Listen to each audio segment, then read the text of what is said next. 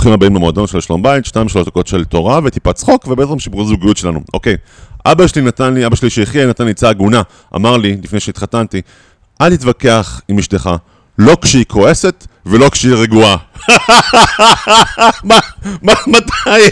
אז מתי מתווכחים? טוב, בואו נראה. בזמן שבן אדם הוא כועס או עצבני או, או עייף, אשתך אומרת לך, אה, לא אספת אחריך, תראה, הבטחת היום בבוקר לאסוף אחריך, לא אספת אחריך, אתה אומר לה, אני, אתה אומר לה, אני שכחתי. היא אומרת לך, מה, אתה חושב שאני עושה את החוקים פה בשביל עצמי? אני אוהבת לשמוע את עצמי? מה קורה פה? כשזה נוח לך, אתה שוכח את עצמך, נכון? היא לא מבינה שאתה עייף. לא אמרת, אני שכחתי, מכיוון שאתה אה, מתעלם ממנה, אתה אמרת, שכחתי מכיוון שאתה באמת עייף, אוקיי? זו דוגמה אחת. דוגמה אחרת, שתיכם דווקא במצב רוח די מרומם. זה יום ראשון אה, בערב, או מוצאי שבת, אה, אתם במצב רוח מרומם, ואתם רוצים לדבר על, על נושא חשוב, ואתה מדבר עם אשתך, פתאום בא אליך, בא אחד מהילדים ואומר לאשתך, הוא לקח את הכדור. ואתה מנסה למשך את השיחה שלך לעבודה, ואשתך, והוא שוב, מושך בשרוול של אשתך ואומר, הוא לקח לי את הכדור, הוא גנב לי את הכדור. ואתה עכשיו מתוסכל, אשתך מסתכל עליך ורואה שאתה מתוסכל, היא חושבת שאתה מתוסכל איתה, באמת אתה מתוסכל עם הבן שלך, אוקיי? אבל התסכול הזה עכשיו, הוא, היא גם מרגישה את התסכול הזה עכשיו גם עכשיו. אז מה עושים? מסתכלים בתורה. יעקב אבינו, היה לו משהו מאוד חשוב לדבר עם נשותיו, כן? מה היה? מאוד מאוד חשוב וגם כן לא רק חשוב, גם מאוד מאוד דחוף, כן. עכשיו, מה היה לו? היו לו ארבעה אנשים, היו לו שלוש חמות, כן?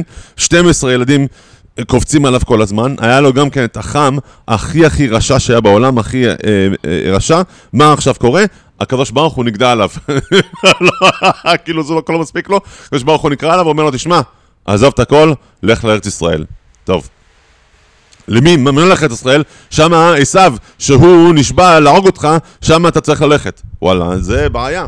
מה עושה יעקב? הוא לא פשוט הולך לאנשים שלו, לא כתוב ויאמר יעקב אל לאה ורחל, לא, לא כתוב. הוא, הוא קורא להם אל השדה, זה הנקודה. הוא קורא להם אל השדה, כלומר, הוא דורש מקום שקט, רחוק מהילדים, רחוק מכל הרעש, רחוק מהעבודה, בלי סלפון, לדבר עם נשותיו. תוכן השיחה הוא בעצמו מעניין. הוא לא מתחיל את השיחה, הקדוש ברוך הוא נגנה עליי ואמר לי ככה וככה. לא.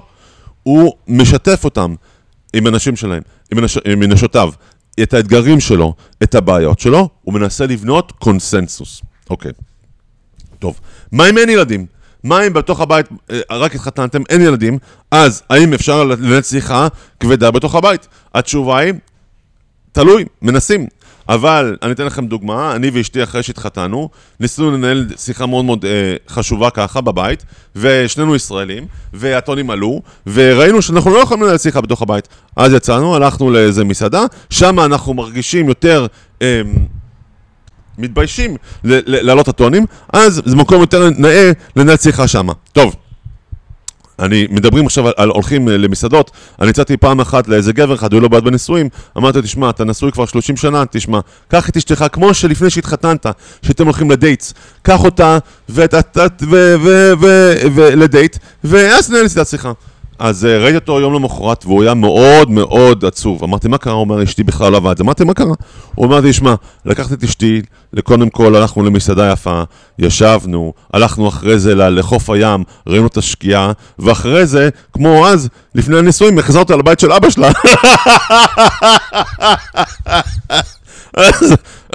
אוקיי, הולכים בדייטנט וחוזרים ביחד הביתה לשלום בית. חזק וברוך.